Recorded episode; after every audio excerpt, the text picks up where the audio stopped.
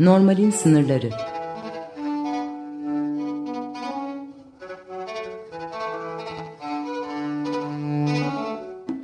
Klinik felsefe sohbetleri.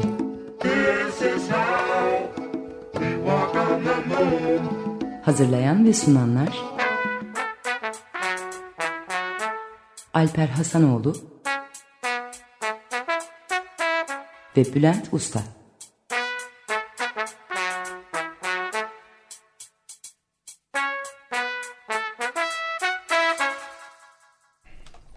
Normalin sınırlarına hoş geldiniz. Ben Bülent Usta. Ben Alper Hasanoğlu. Bülent e, bugün bir ilki gerçekleştiriyoruz değil mi? E, bugün ilk konuğumuzu, programın ilk konuğu Defne Sandalcı'yı e, aramızda. Belki de radyo programcısı olmanın ilk adımı bu olsa belki de çağırmakla olabiliyordur evet. belki bu değil mi? Merhaba, Defne ben. E, Defne Sandalcı'yı e, Metis yayınından çıkan Ah adlı kitabıyla e, biliyorsunuzdur muhtemelen. E, çeşitli yayınlarda, e, dergi, gazete, kitaplarda yazıları da bulunuyor. E, Ayşe. Cin Ayşe evet özellikle Cin Ayşe. Burada Anita Sezgin'e çok selamlar. Ee, bugün e, geçen program, önceki iki program mutluluktan konuşmuştuk ve mutlulukla çok ama çok yakından ilişkili bir konu. Yas ve üzüntü. Neden çok yakından ilişkili bir konu? Yas ve üzüntüyü nasıl yaşadığımız aslında mutlulukla olan ilişkimizi de belirliyor. Ve yasla ve üzüntüyü nasıl baş ettiğimiz aslında.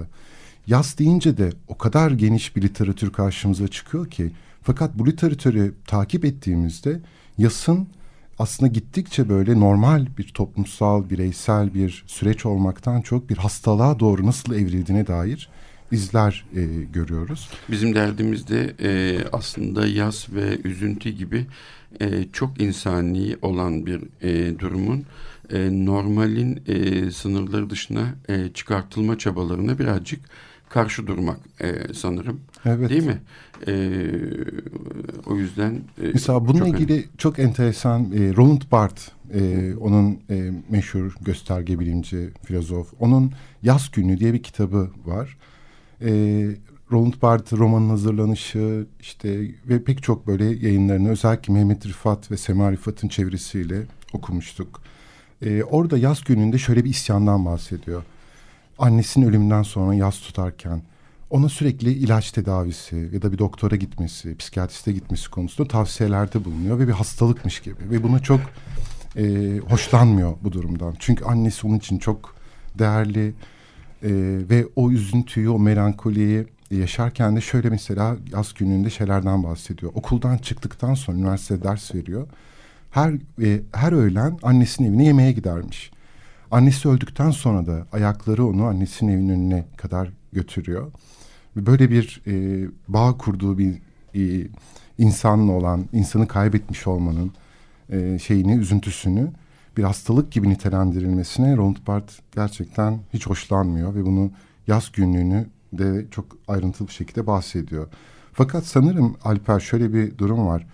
E, günümüz insanı yani günümüzde herhangi bir üzüntü, yaz, bir kayıp, yoksunluk pek böyle e, yaşanamıyor. Yani hemen ağır bir depresyonmuş gibi sanki e, yaşanıyor ve bu, bu da aslında anlaşılabilir e, bir şey e, düzenin devam edebilmesi açısından. Çünkü yaz tutmaya kalkarsak bir, şey, bir şeyler için üzülürsek e, günlük hayatta e, düzenin bizden beklediği e, işlevi işlevleri yerine getirmemiz aksayabilir e, bu aksarsa da e, çok doğal olarak bir şekilde e, o çarklar birazcık e, şey yapabilir, aksayabilir ve bu istenmeyen bir şey.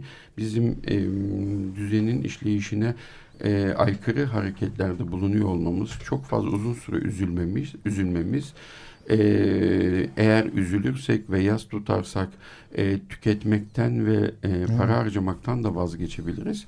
E, bütün bunların hiçbir tanesi çok da fazla istenen e, şeyler değil. O yüzden e, hakikaten e, yaz tutmamız istedim. Bir de bunun dışında bu o kadar yani mutlu olmamız o kadar çok zorunlu olan bir şeymiş gibi e, bize anlatıldı ve e, öğretildi ki yani e, her şeyimizle fit ve tam olmak zorundayız. Mutlu olmak zorundayız, memnun olmak zorundayız. Her şey çok güzel gidiyor olmalı. Süper süper yetmez, über filan. E, o, o yüzden e, yaz tutmak ya da üzülüyor olmak çok ciddi bir e, eksiklik, zayıflık, arıza gibi. O yüzden insanlar da kendilerinde bunun bir an evvel geçmesini istiyorlar ve geçmezse e, kendileri de çok endişeleniyorlar ve e, e, bırak yani sen de kendi gündelik pratiğinden bilirsin e, terapi şeylerde e, ofisinde e, bırak şeyi e, bir birini kaybettikten sonra yaz reaksiyonuyla nasıl başa çıkacağıyla ilgili olarak bir danışmanlık almak için gelmeyi e, annesi babası ya da bir yakın hastalandığı sırada işte diyelim ki ölümcül bir hastalığı var. Ölecek e, büyük ihtimalle daha ölmeden geliyor terapiye. Yani ben bununla sonra nasıl başa çıkacağım diye. Bir dur ölsün sonra yasını tutarsın değil mi? Yani, Evet burada böyle Öyle aslında mi acaba? e, temel Niye yas tutuyorsun ya da yani ama peki Defne e, seni unuttuk hoş geldin. Yok rica ederim merhaba. Şey e, ben biraz e, bu normal anormal zemininden havalanarak konuşmaya başlayacağım. Lütfen. biraz yerden birkaç karış yukarıdan. E, bana kalırsa bu e, yaz e, yani dünyalık dünyalığı ben zaten bir öksüzlük, bir yersiz yurtsuzluk, e, bir yoksunluk yeri olarak görüyorum. Yani dünyaya gelmiş olmak zaten bir yasın içine atılmış olmak e, gibi algılıyorum.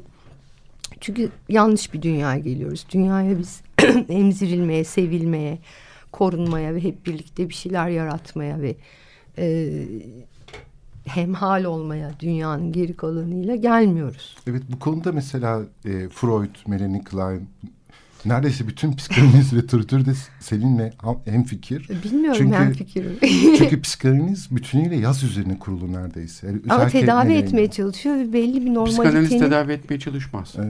Hmm, Okey. tamam buradan geri adım atıyorum. E, bununla ilgili çeşitli tartışmalar var bu, bu Yok yani ben terapiye farklı. gidip seven biri olarak Ben hiç ki hiçbir danışanımı e, bireysel olarak söyleyeyim bir sürü işte birkaç terapi ekolü tedavi ettiğini iddia eden terapi ekollerinin e, hocası ve süpervizörü e, olmam e, olmama rağmen şunu söyleyebilirim. Ben hiç kimseyi tedavi etmiyorum. Herkese eşlik ediyorum.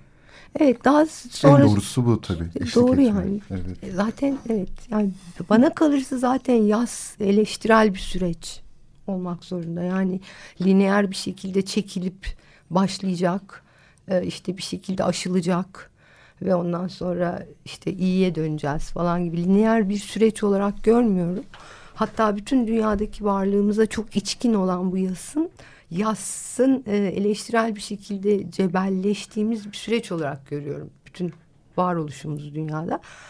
E, ve sanki şöyle de görüyorum yani e, bir şeyleri kaybettiğimiz için yasta değiliz. Zaten onlar yok. Onlar vaat edilmiş şeyler toplumsallık, insanlık yani gelinen uygarlıktan bahsetmek gerekiyor herhalde. Böyle bir sanrı yaratıyor ya sanki işte yuva var, meme var, anne var, yurt var, e, yurtlar var. işte korunduğumuz tekinden apartıldığımız, kaçırıldığımız bir takım korunaklı yerler varmış gibi. Halbuki dünya tekinsizin tekinsizlik yeri ve oraya geliyoruz. Böyle olmayabilirdi ama böyle oldu.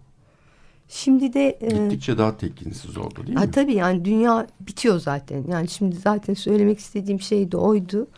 Am, artık psikoloji, politik, e, bütün güncel hayatımızı düzenleyen her şeyin Etik. etik başta etik olmak üzere artık şimdiki acil zaman dediğim bir e, bir kiple e, anılması yani ele alınması gerektiğini düşünüyorum. Çünkü dünya gerçekten 21. yüzyıldayız. 20. yüzyılın bilgileri ve rehaveti ve rehaveti demeyeyim de geniş zamanıyla veya oraya o şekilde bakarak geçmişe 20. yüzyılda öyle bakarak bir yere varacağımızı sanmıyorum. Çünkü bir farkındalık gerekiyor ve bu farkındalık bütün o etiği, güncel hayatımızı düzenleyen her şeyi, politiği ve psikolojiyi belirleyecek olan bu aciliyet ve bu farkındalık. Çünkü dünya bitiyor. Hı hı.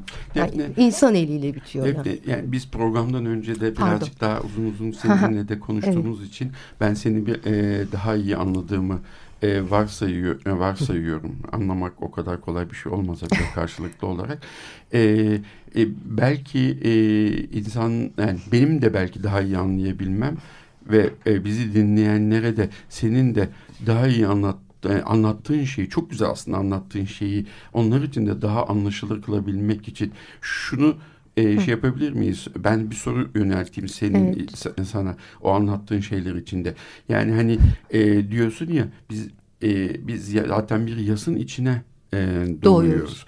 Şimdi e, e, psikoterapi, psikoloji ve psikiyatri e, bir toplum polisi gibi e, insanlığı normalize etmeye e, çalışıyor. Normal e, haline getirmeye çalışıyor. Ama bir yandan da paradoksal bir şekilde e, çok az e, şeyi normal hale getirdi.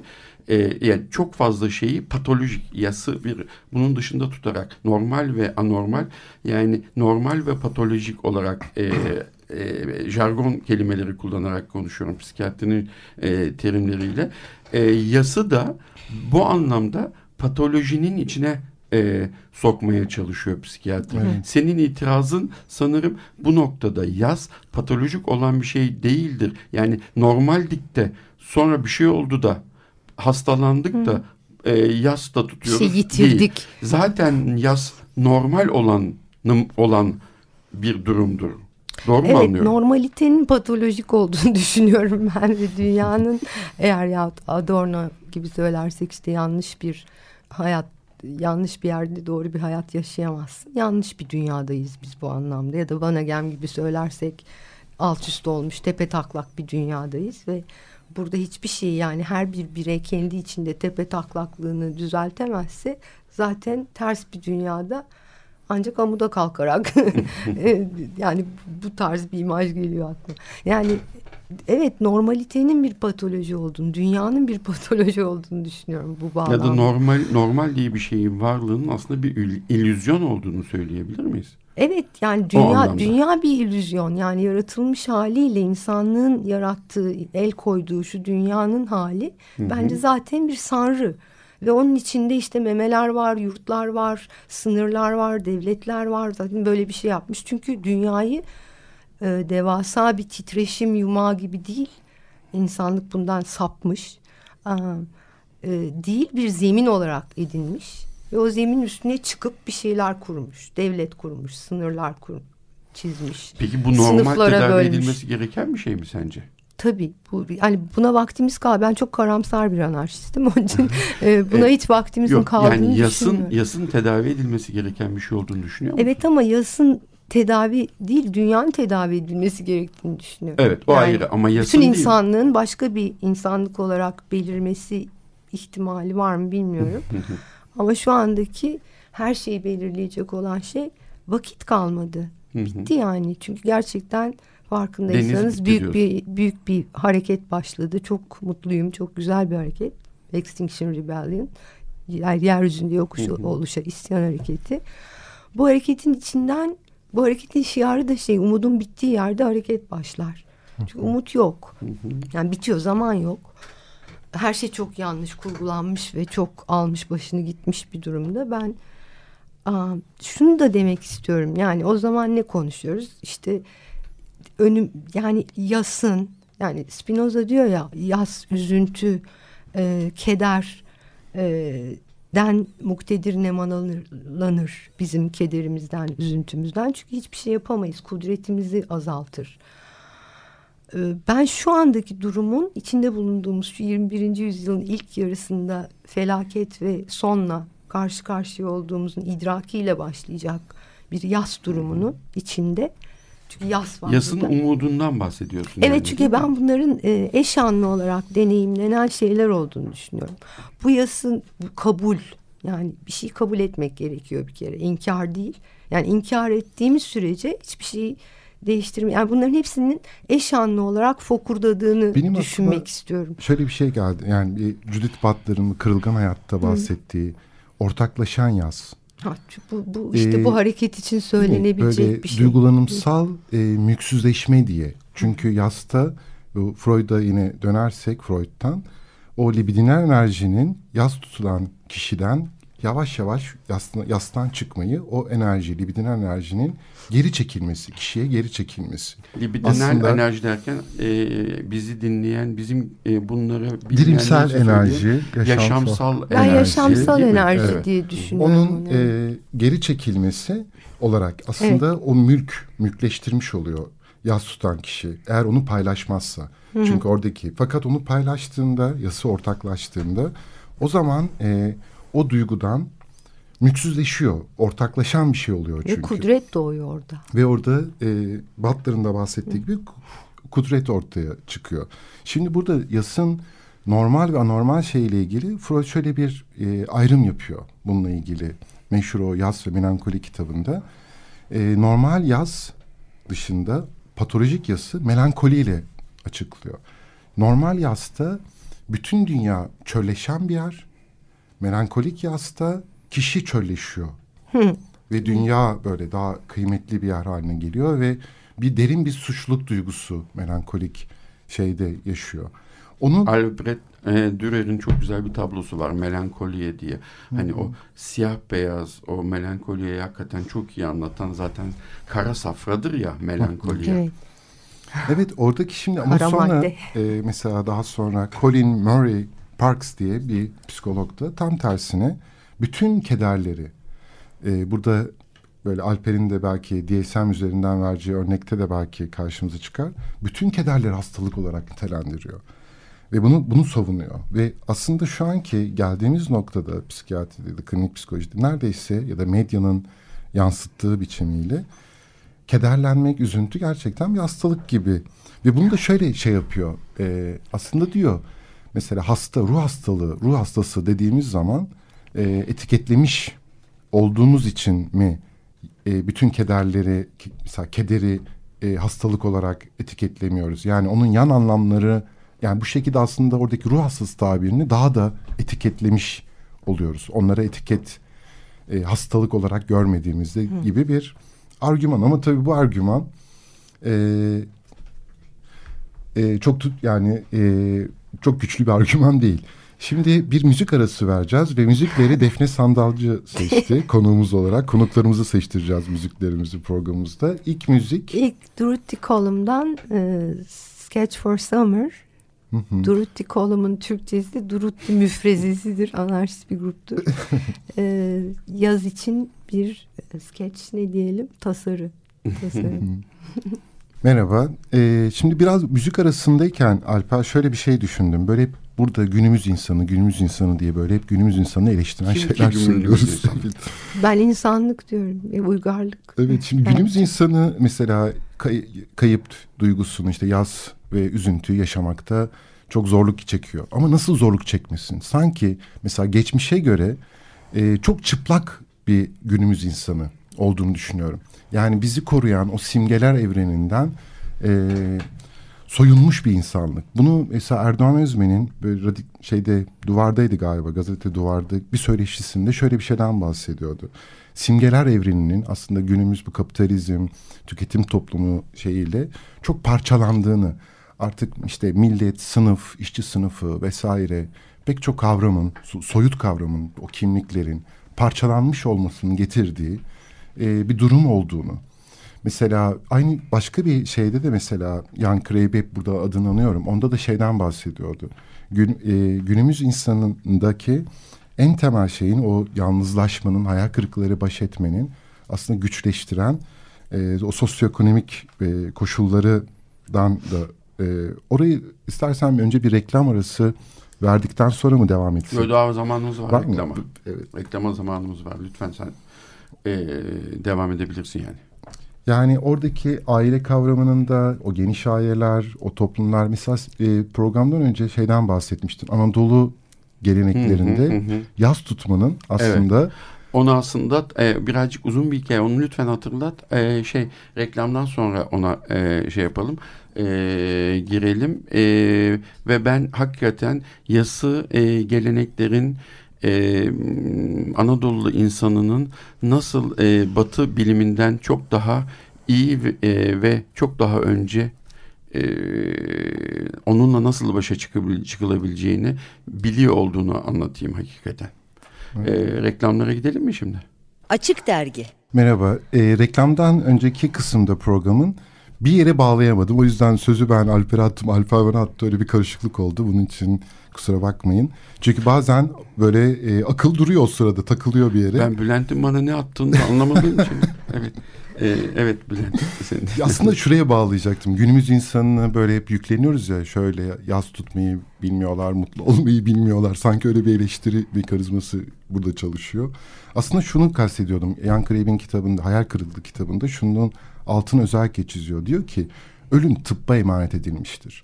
Ölüm ve yaz tutmak artık gündelik hayat pratikleri içerisinden çıkarıldığı için günümüz insanı kedere ve üzüntüye yasa bu kadar dayanıksız e, kalmıştır. Mesela köyde benim çocukluğum köyde geçti. E, ve köydeki mesela hayvanların doğumunu, ölümünü görüyorsun. O kapılı kapıların ardında olmuyor. Ve onun için bir anlamıyla çok normal bir normal, normalin e, normal bir şey olarak yaşıyor. Ama kentte, kentlerde ve günümüzde de mesela Türkiye'de yüzde yetmiş artık kentli, kentlerde yaşıyor nüfusun öyle diyor şeyler. Ve insan ve e, Yan Kreb'in dediği gibi yabancılaşıyoruz. Yani ölüm e, ve yaz tutmak, üzüntü, doğum. Ölümün kendisi bu kadar doğal olan bir şey. Ölümün kendisi yabancılaştığımız evet. bir şey oluyor ve yabancılaştığımız için de ne yapacağımızı bilemediğimiz evet. bir şey haline dönüşüyor değil ve mi? Ve bunun için de uzmanlara ihtiyaç duyuyoruz. Evet. Yani şimdi o e, işte psikiyatri işte bununla e, çok uğraşmak zorunda ya e, klinik psikoloji ya da psikiyatri. Ve e, yasla ilgili şeylere baktığımızda tabii Defne yası e, bambaşka bir açıdan tarif ediyor. Biraz sonra ona ben sözü vereceğim. Ama hani şöyle bir şey e, bilimsel çalışmalar diyor ki e, yası birazcık depresyon semptomlarıyla tarif edersek yani birinin bir şey kaybetmiş, birini kaybetmiş bir insan e, işte o sırada biraz daha üzgün oluyor normalden. E, hayat ona birazcık daha anlamsız gelmeye başlıyor. Uykuları kaçıyor belki. E, işe gitmek istemiyor. Kendi daha önce yapmak istediği şeyleri pek yapmaktan hoşlanmıyor. Durmadan e, geçmişle ilgili, olan bitenle ilgili bir şeyleri tekrar tekrar düşünüyor. Şimdi bu e, yalnızca semptomatik düzeyde bakarsak bunların hepsine bir belirti dersek evet bu aslında bir depresyon. Ama bu aslında doğal olarak yaz içinde de olan, içinde de olan bir şey. Ve bu yazı daha önce e, bu yaz sürecinin e, yapılan bilimsel çalışmalar, istatistiki çalışmalar 40 ila 60 gün arasında olduğunu ve daha sonra insanların e, e, tabii ki bu üzüntülerinin devam ettiğini ama hayatta işlevselliklerini devam ettirebilir hale geldiklerini söylüyor. Ben buna hiç hayır demiyorum. E, bununla ilgili hiçbir itirazım e, yok. Yani e, şey açısından yani yalnızca böyle tıbbi açıdan bakıldığında evet insanlar daha fazla ama şimdi e, şöyle bir e, handikap var.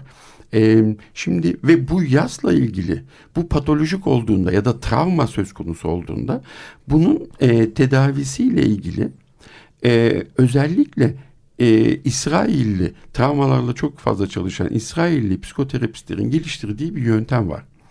E, kaybettiğimiz şeyin bizim için bir travma haline dönüşen e, şeyin onun nasıl kaybettiğimizi e, kaybettiğimizle ilgili o durumu e, sanki o kaybı şimdi ve burada yaşıyormuşuz gibi e, kişiye, kayıp yaşayan kişiye tekrar tekrar anlattırmak üzerine kurulu terapinin e, mantığı. Yani aslında kabul. kişiyi duyarsızlaştırmak.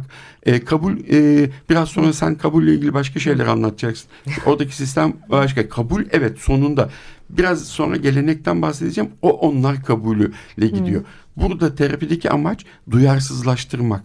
Yani tekrar tekrar aynı şeyi maruz bu kadar bırakarak. maruz bırakarak ve anlatarak e, kişilerin e, onu daha normal olarak yaşantılamız. Ama biz şeyimize bakalım yani bu 40-50 günlük bir yaz süreci meselesine bakarsak ya bir, birini kaybettiğimizde biri öldüğünde 7'si 40'ı 52'si denen bir şey var. e, bizim geleneğimizde ve mesela bir kayıp söz konusu olduğunda bütün insanlar gelirler o eve doluşur insanlar birlikte ağlaşırlar. E, yeni gelene ne olduğu ve nasıl olduğu tekrar tekrar anlatılır anlatılır anlatılır.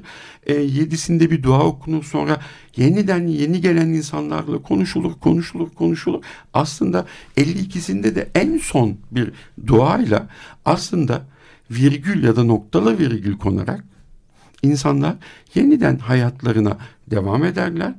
E, tabii ki üzüntü e, içimizdeki o e, acı bitmemiştir ama yaşamaya devam edebilirler ve bu e, duyarsızlaştırma olarak anlattığı şeyi e, tıbbın ya da psikiyatrinin senin e, Defne söylediğin o kabul e, meselesi olarak kabul ederek, kabul etmeyi sağlayarak geleneklerimiz ve göreneklerimiz Ya da- sağlamıştır e, yasla başa çıkmayı. Ya da Judith Butler'ın dediği gibi yasın ortaklaşması aslında. Ortaklaşması evet. Şimdi e, e, bir şeyden bahsediyoruz. E, e, farkındalık e, filan e, dendiğinde hep e, farkındalık dendiğinde böyle insanların e, çok moda bir terim haline gelmiş olduğu için o farkındalık, kabul filan gibi kelimeler çok acayip e, başka şeyler alıyor. Anı yaşamak, farkında olmak, bu gece nerede eller havaya yapacağız anlamına gelen bir şey haline geliyor günümüzde neredeyse. Ama Defne bize bambaşka bir farkındalıktan bahsetmek istiyor. Yo, ben yani anda durma anı çok önemsiyorum. Çünkü her şeyin anda olduğunu düşünüyorum ve e, bütün bu e, üzüntülerin ve belki ardından gelecek isyan isyan duygusunun hepsinin çok eşanlı yaşandığını ve ben öyle deneyimliyorum ve böyle olduğuna da inanıyorum. Yani böyle 52 gün sonra hiçbir şey değişmiyor. Yani gerçekten böyle bir yastan bahsedemem bilemiyorum. Çünkü babamı 93'te kaybettim. Hala çok özlüyorum. Hala kavga ediyorum. Yani Aynı yıl Bir- kaybetmişiz. 93 evet öyle mi? Enteresan. Evet kötü korkunç bir yıldı 93 Sivas'ı Türkiye'de mi? ayrıca. Sivas katliamı. Yok babam hayır. Burada evinde öldü. Yok yok şey, Yıl olarak. yıl Ha yani olarak. sırf Sivas olsa iyi. Ne her şey oldu o sırada. Benim babam Sivas katliamının olduğu gün öldü. Ama Sivas'ta değil. Şey e, aklımda şu var. Şimdi bizim durumumuzu şu anda içinde olduğumuz zamanı ve insanlığın halini ben Benjamin'in şu tarih meleğine, Clay'nin tarih meleğine çok benzetiyorum. Yeni melek. Aslında Clay'nin yeni meleği. Şu kanatlarını açmış. Daha doğrusu açmak zorunda kalmış. Çünkü karşıdan çok şiddetli bir rüzgar esiyor. Yüzü geçmişe bakıyor ve ya, diyelim ki 20. yüzyıla bakıyor ve korkunç olayları izliyor dehşet içinde ve kanatları açılmış ve kapatamıyor. Ee, ve gerisin geri geleceğe sürükleniyor. Sırtından geleceğe yapışmak üzere uçuyor. Kapatamıyor. Ee, bizim halimizi böyle görüyorum. Hemen ardından da aklıma şey geliyor. Benim kütüphanemde yıllarca durmuş Clay'nin başka bir meleği var. Uyanık melek. Vigilant Angel denilen başka bir meleği. O da böyle gözleri fal taşı gibi açık bakıyor. Kaykılmıyor, yıkılmıyor. Hani dehşet içinde de değil. Sadece farkında ve bakıyor. Gözlerinde hiç kapamaya niyeti yok. Bakıyor. Dehşet ifadesi yok. Hatta matrak bir hali bile var. Böyle sevimli bir hali bile var. Bakıyor. Ve farkında bir şekilde duruyor. Şimdi o melek benim için çok önemli ve farkındalık bir şeyin e, idrakinde olmak, olup gideni anlamaya çalışmak ve onun içinde olmak benim için çok önemli bir şey. Ve bence şu anda hepimiz için çok önemli. Demin etik, e, psikoloji bilmem ne her şey politik bunun üzerine kurulacak dediğim bir aciliyet duygusu aynı zamanda. Çünkü ben hem isyandayım hem mümkünse bunu bir aktivizme de çevirmeye e, potansiyelini taşıyarak duruyorum dünyanın sonuyla ilgili mesela. Fakat her gün ağlıyorum. Her gün en az iki taşımı ağlıyorum. Sokağa çıkıyorum bir Suriyeli göçmen görüyorum. Hüngür hüngür ağlıyorum. Çünkü bir şey oluyor. Göz göze geliyoruz. Bir şey bir durum görüyorum. E, kutup ayısının derileri yapışmış vücuduna e, çöp karıştırırken fotoğrafını görüyorum ağlıyorum. Bir sürü şey çok ağlıyorum ben. Ve hastayım yani onu biliyorum ama isyandayım da. Zaten aslında isyana dönüşmeyecekse yas, yasın ne anlamı vardır İşte onun için zaten miyiz? eleştirel bir süreç olduğunu düşünüyorum hep yasın. Yani sağaltacak bir şey değil, içinden geçilecek. Ve her şey biraz eşanlı ve e, birbirine gir, girmiş bir şekilde kavrama gibi bir derdim var benim. Yani onun için çok katmanlı geliyor bana her şey. Yani an da öyle. Her şey burada oluyor sonuçta. Şu anda oluyor. Ee, bunu niye önemsiyorum? Çünkü hemen e, ardından şunları düşündürüyor bana. Ee, İnkardan? İsyanın kendisi, isyan etmek, itaatsizlik. Bunlar yeni eğilimler zaten. Ama yani bunun dünyaya ve insanlığa sirayet edip edemeyeceğini bilmiyorum. Öyle bir vakit kalıp kalmadığını ama ben oradan başka bir yerde olamayacağım için oradan konuşuyorum. Aynı anda isyanın kendisi olmak, e, itaatsizliğin kendisi olmaktan söz etmeye çalışıyorum. Yani sirayetli, e, bu sirayetli bir metafizikten de bahsetmek istiyorum. Aynı zamanda çok pratik bir şey söylemek istiyorum. Özerklikten bahsetmeye çalışıyorum. Mikro, otonom bir şeyden bahsetmeye evet, çalışıyorum. Bu şeye benziyor mu biraz Defne? Alain Badiou'nun bahsettiği mutlak bağımsızlığın ardından gelen isyan diyor. Ve o Olabilir. özelliği de e, şey diye tanımlamış Badiou. Sıkı durmak. Hmm. Yani bu sıkı durmak çünkü her şey buharlaşıyor ya. Öyle postmodernizmle ilgili şeyler de katı olan buharlaşıyor. Her şey bu, bütün kavramlar, gerçeklik. E, o sıkı durmaktan ve mutlak bahtsızlığı bir kere kabul etmek. Değil mi? Bu mutlak bir bahtsızlık var burada ve bunun ardından ancak gerçek bir isyanın olabileceğini. Evet yani ardından mı bilmiyorum işte her şey eşanlı yürüdüğünü ve akıp gittiğini düşünüyorum ben. Onun için bunun idrakine hemen şimdi varmamızın çok Peki her ne yapalım? idrakine varalım. Ön, ve yürüyelim. Sonra? O Önce zaman, farkındalık. O zaman şu ortaklaşma dediğin şey benim için işte hareket o zaten. Yani metafizik dediğim de o ve var olan hareket de bunu çok imliyor. Bir bakarsak İngiltere'de patlamış olup da Kuzey Yarımküre'de bayağı ciddi bir şekilde yayılmakta olan bir hareket var. Büyük bir sivil itaatsizlik hareketi. Onun içinden çok böyle bir, bir şey çıkıyor. Bu biraz böyle Andre Breton mu? Gerçek üstücülüğün kurucusu, kurucularından. Hı. Andre Breton Arkade 17 diye bir şeyinde yazdığı Hı. bir yazıda şöyle bir şey diyor. Yani aslında bu, bu tür böyle yazılar okumayacaktım ama yaşama zahmetine değen şeyi kendini sınırsız, sınırsızca bağışlayarak selamlayabilmek için insani acının dibine kadar gitmiş olmak oradaki tuhaf yetileri keşfetmek gerekiyor diyor. Yani o İnsani acının acı. dibine inmeden çünkü acının dibine inmiyor. Senin sanırım söylemek istediğin Hı-hı. o farkındalık Hı-hı. o acının dibine, insani acının evet. dibine inip orada bilmediğimiz yani Breton da öyle diyor. Tuhaf yetiler kazanmak. Evet. Bir yandan terapi de aslında değil mi? Psikoterapi de o tuhaf yetileri. Çünkü acı acıda durabilme sanatı psikoterapi. Bir psikoterapist kuramcının söylediği bir söz. O acıda durabildiğinde aslında o tuhaf yetilerle Peki, dönüyoruz. Peki bunu ikna edebildiğin e, danışanlarla karşılaşıyor musun gündelik hayatında? E, acıda durabilmekle ilgili sanatını anlatabileceğin e, yoksa onlar sana saçmalamayın lütfen ben e, acı çekmekten acı çekmekten kurtulmak Tabii. için size geldim e, Bülent Bey ne diyorsunuz mu diyorlar. Yani öyle diyenler e, ilk başta belki diyorlardır ama sonradan onlar da o eşlik beraber o yürüyüş yolunda. Sen galiba insanları manipüle edip e, ikna ediyorsun. Yok öyle bir yok. İkna. Şaka yapıyorum. Onu keşfediyoruz. Şey yani o yetileri evet. aslında orada tuhaf yetiler ne olduğunu bilmiyoruz gerçekten. ee, ama onları beraber keşfetmek. Ortaklaşarak. Ortaklaşmak çok önemli çünkü yas ve kudret aynı eş anlı yaşanacak şeyler. Yani hep hep bunu demeye çalışıyorum. Biz şu anda çok acil buna ve ortaklaşmaya ihtiyacımız var. Yani, Bu commons dediğimiz şeyden bahsediyoruz değil mi? Ortak... Ben valla garip bir şeyden bahsetmeye çalışıyorum. Yani aşkın bulaşıcı, sirayetli e, bir şeyden, bir metafizikten de bahsetmeye çalışıyorum. Ee, bu olduğunda e, gayet pratik sonuçları var bunun. Mesela pratik yani, sonuçlar. Postkapitalist toplum içinde aa, özerk toplumlar oluşma eğilimi var mesela şu anda. Bu hemen yallah böyle bir pratiğin içine gitmek. Şu koşullarda nasıl bir yaşam tarzı yaratabiliriz diye düşünmek, bunda ortaklaşmak, uzanmak. Bu bir isyanla mümkün. İsyan duygusu olmadan. İnsanın elinde kalan ortak şeyler neler acaba sizce? İnsanlığın şu anda imkan evet. olarak bence itaatsizlik, isyan ve ortaklaşma ve ve bu kederde yasta da ortaklaşma. Aslında burada Alper'in bahsetmek istediği ortaklışı tam da mesele bu gibi değil mi? Yani Ortak... yeni bir dünya duygusu demek istiyorum buna. Hı -hı. Bir amor amor mundi ama yeni bir dünya duygusu nasıl ifade edeceğimi bilmiyorum.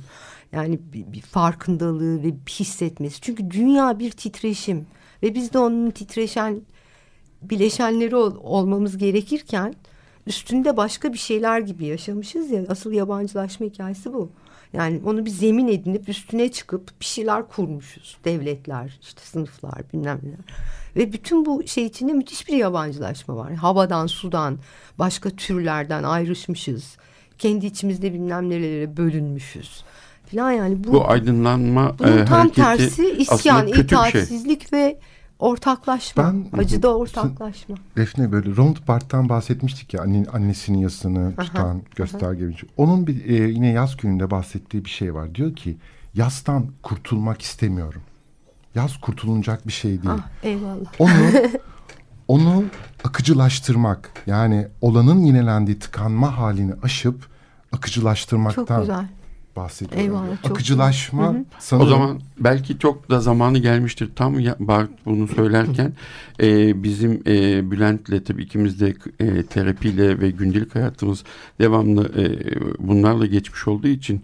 Defne'ye birazcık tabii böyle e, yabancı da gelebilir ama bizim derdimiz bu maalesef e, şey e, DSM 5 yani e, bizim e, şeyimizin kutsal kitabı e, psikiyatrinin evet. ve insan başucu, ya, kitabı. başucu kitabı. Neden? Çünkü artık bunlar o kitaba göre e, tanılar konulmak zorunda filan. 2014 yılında yapılan son e, şeyde revizyonda son yenilemede şu yapılmaya çalışıldı.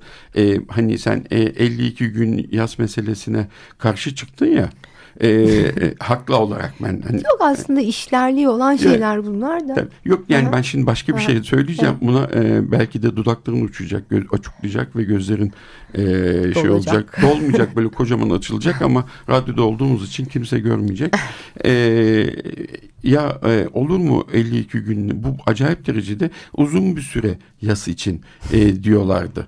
E, o yüzden de e, biz insanların iki haftadan daha uzun süre e, bir kaybın yasını tutmalarının doğru olmadığını iki haftadan daha sonra hala iki hafta geçtikten sonra hala insanlar bu yasla ilgili biraz evvel saymış olduğumuz işte üzüntü, hayatın anlamsız gelmesi, e, uykusuzluk, ne yapacağını bilememe gibi e, şeylerin, e, hissiyatların, düşüncelerin, durumların artık yasın bir e, belirtisi değil, normali değil, depresyonun bir belirtisi olarak kabul edilmesi gerektiğini ve sonuç olarak da mutlaka tedavi edilmesi gerektiğini istiyorlardı.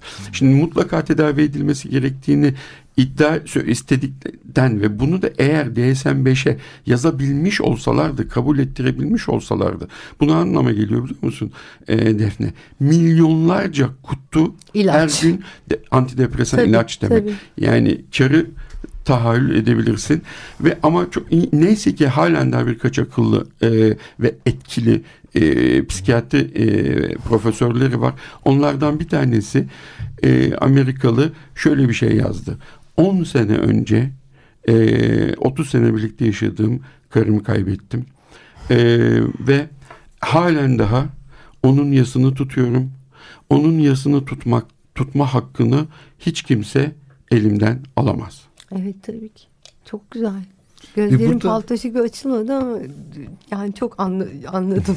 e, evet, Nazım Hikmet'in şiirinden böyle hani şey diyordu ya bir şiirinde en fazla bir yıl sürer 20. asırlarda ölüm acısı. Sanırım bunu 21. asırlarda iki, iki hafta. hafta. Bu arada Defne sen başka bir e, güzel parça vaat etmiştin bize. Aa evet şimdi biraz azalım.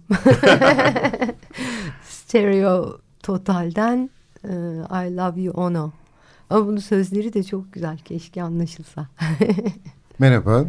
Ee, böyle yas deyince tabii olayın bir, bir, biraz evvel 93'ten e, bahsederken Sivas hmm. katliamı bir de toplumsal yas. Ee, değil mi? Bir de hatta şöyle bir şey de var. Ee, mesela ben bir gazete haberi okumuştum. Evlilik dışı şöyle oluyor hikaye. Bir kadın e, akrabasının yanına gidiyor ve orada çocukluk aşkıyla karşılaşıyor. Kadın evli e, ve çocukluk aşkıyla yeniden bir aşk alevleniyor ve o çocukluk aşkından hamile kalıyor ve hastanede çocuğu doğururken ölüyor ve ailesi cenazesini sahiplenmiyor, sahip çıkmıyor. Çocuk ve e, kadın orada sahipsiz bırakılıyor. Şimdi bu tutulamayan yaz şeyi de oldukça çeşitli politik şeyler de var. Holocaust olsun, başka hmm. toplumsal kıyımlar, şeyler olsun.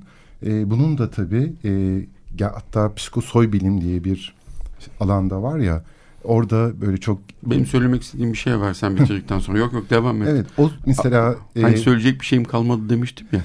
Evet. Sonra birden e, söyleyecek aslında bir sürü şeyim oldu hatta. Lütfen devam et. Evet, tutulamayan o yasları ya da bir e, ülkemizde çok sık böyle karşılaşılan işte bir transın ölümü, onun ailesi tarafından alınmaması ve buna yönelik aslında toplumsal e, reflekslerin de yavaş yavaş geliştiğini de görüyoruz. Mesela yani sahip tersi çıkılması. bir şey söyleyeyim Çok Lütfen. az vakit kaldı Lütfen. ama e, yani ben yaşadığımız ülkede yaz falan tutulmadığını buranın neredeyse hayaletistan dediğim bir ülkede yaşıyoruz. Çünkü biz hayaletler musallat olunmuş bir toplumuz. Çünkü inkar var, yas yok.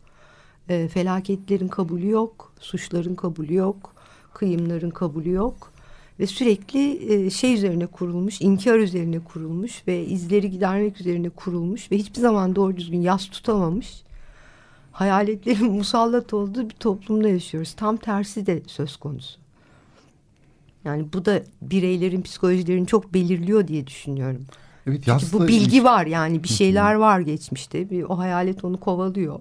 Ama Yas o yokmuş gibi da aslında o anlamda çok önemli değil çok mi? Çok önemli ve tersinden de tek yani toplumsal yas diyorsun ya hani bireyin toplumsal olanı veya dışında olan daha büyük olan şey içselleştirmesi söz konusu. Evet. Ee, ve dili, dileğim de odur şu anda herkes için. Neyi içselleştirmesi? Yani toplumsal olanın yani birey dışında olanın, dünyada olanın, toplumda olanın birey tarafından içselleştirilmesi o bireyin de sağlaması ve evet. e, isyan etmesi Bu da, diyeceğim. E, olayın politik e, yanı, e, akademik yanı, politik yanı, toplumsal... Psikolojik de yanı evet. yani cinnet toplumu yani, çıkıyor ortaya. Çünkü musallat olunmuş bir toplumun içinde yaşıyoruz biz. Şimdi ben böyle Öyle çok e, bir e, yine bir doktor e, şeyiyle refleksiyle e, başka bambaşka bir şey de söylemiş olacağım. E, anla, şey yapacağım. E, şimdi bu e, yaz tutabilmek e, travmayı e, yaşayabilmek ve yas, yas tutabilmek aslında şey de, de aynı zamanda değil mi? Hayatımıza bir şekilde ne olursa olsun devam edebilmekle ilgili bir şey değil mi? Deva, yani isyan edebilmek için de hayatımıza devam edebilmek zorundayız. İsyan edersek devam edebileceğiz. Heh, isyan Yoksa eder. yani işte hani tavuk gideceğiz. tavuk yumurta filan. Yani e, her halükarda isyan edebilmek için bile bir güce ihtiyacımız var.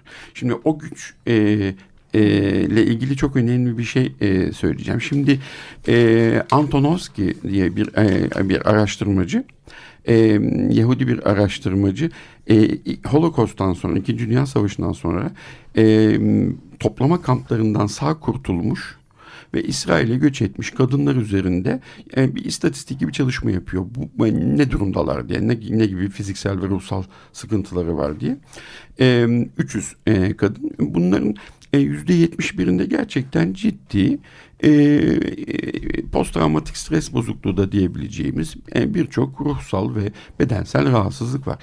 Ve e, e, bunun çok da normal kabul ediyor. Ama bu arada şöyle bir şey e, görüyor. Yüzde yirmi dokuzunda tabii ki bütün o yaşananlardan çok etkilenmiş ve bunları anlatırken, bunları paylaşırken e, acı içinde bunları paylaşan ama hayatına devam eden, aşık olan, e, e, yaşamaya devam eden, evlenen, boşanan, çocuk doğuran, sevgilisini aldatan falan yüzde yirmi dokuzluk bir kitle var.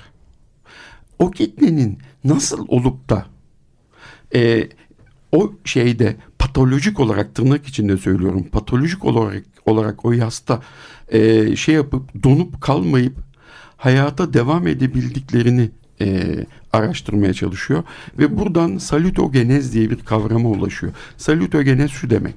E, patogenez e, tıpta hastalığın oluş mekanizması demektir. Diyor ki bizi ilgilendirmez hastalığın oluş mekanizması. Ben bu yüzde 29 kadının sağlıklı kalmalısının mekanizmasını, salitogenezi merak ediyorum diyor. E, bunu da ne olduğunu daha sonraki Evet, e, belki de programlara Bart'ın bırakıyorum. dediği şey akışkanlığın değil mi? Yasın tamamlanması aslında, aslında belki de akışkanlığıyla mümkün. Yani şimdi aklıma gelmez ama çok önemli. 100 yaşında falan bir e, Yahudi psikolog var Auschwitz'ten kurtulmuş Amerika'da. O da tam böyle bir şey anlatıyor. Hala evinden çıkmamış insanlar biliyorum. Bu da çok önemli psikolog olmuş Amerika'da. Adını hatırlayamam şimdi. Evet böyle uzun sakallı değil mi? Yok kadın. Evet. Kadın. Ha, aa evet kadın. evet evet. Ama adını YouTube'da hatırlayamadım. Evet. izlemiş. Bulalım bunu. Yavaş yavaş programımızın sonuna e, Evet. geldik. Bizi bizi dinlediğiniz için teşekkür ederiz. Evet Defne sana çok Defne, teşekkür de Geldiği için teşekkür ayrıca ederim. teşekkür Beni ediyoruz. buraya normalin sınırlarına çağırdınız. Pek normal gözükmüyorsun. evet bence de. e, tişörtün üzerinde ne Aynen. yazıyor? Evet, ne yazıyordu? E, Yarını evet, bekleme. evet çok güzel bir tişörtle gelmiş. Instagram'daki sayfamdan paylaştım onun o fotoğrafını. Peki çok teşekkür ederiz. Kapatıyoruz burada. Hoşçakalın. günler. Hoşçakalın.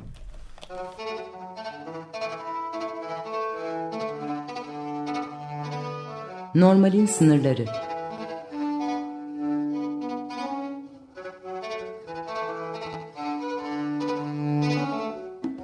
Klinik felsefe sohbetleri.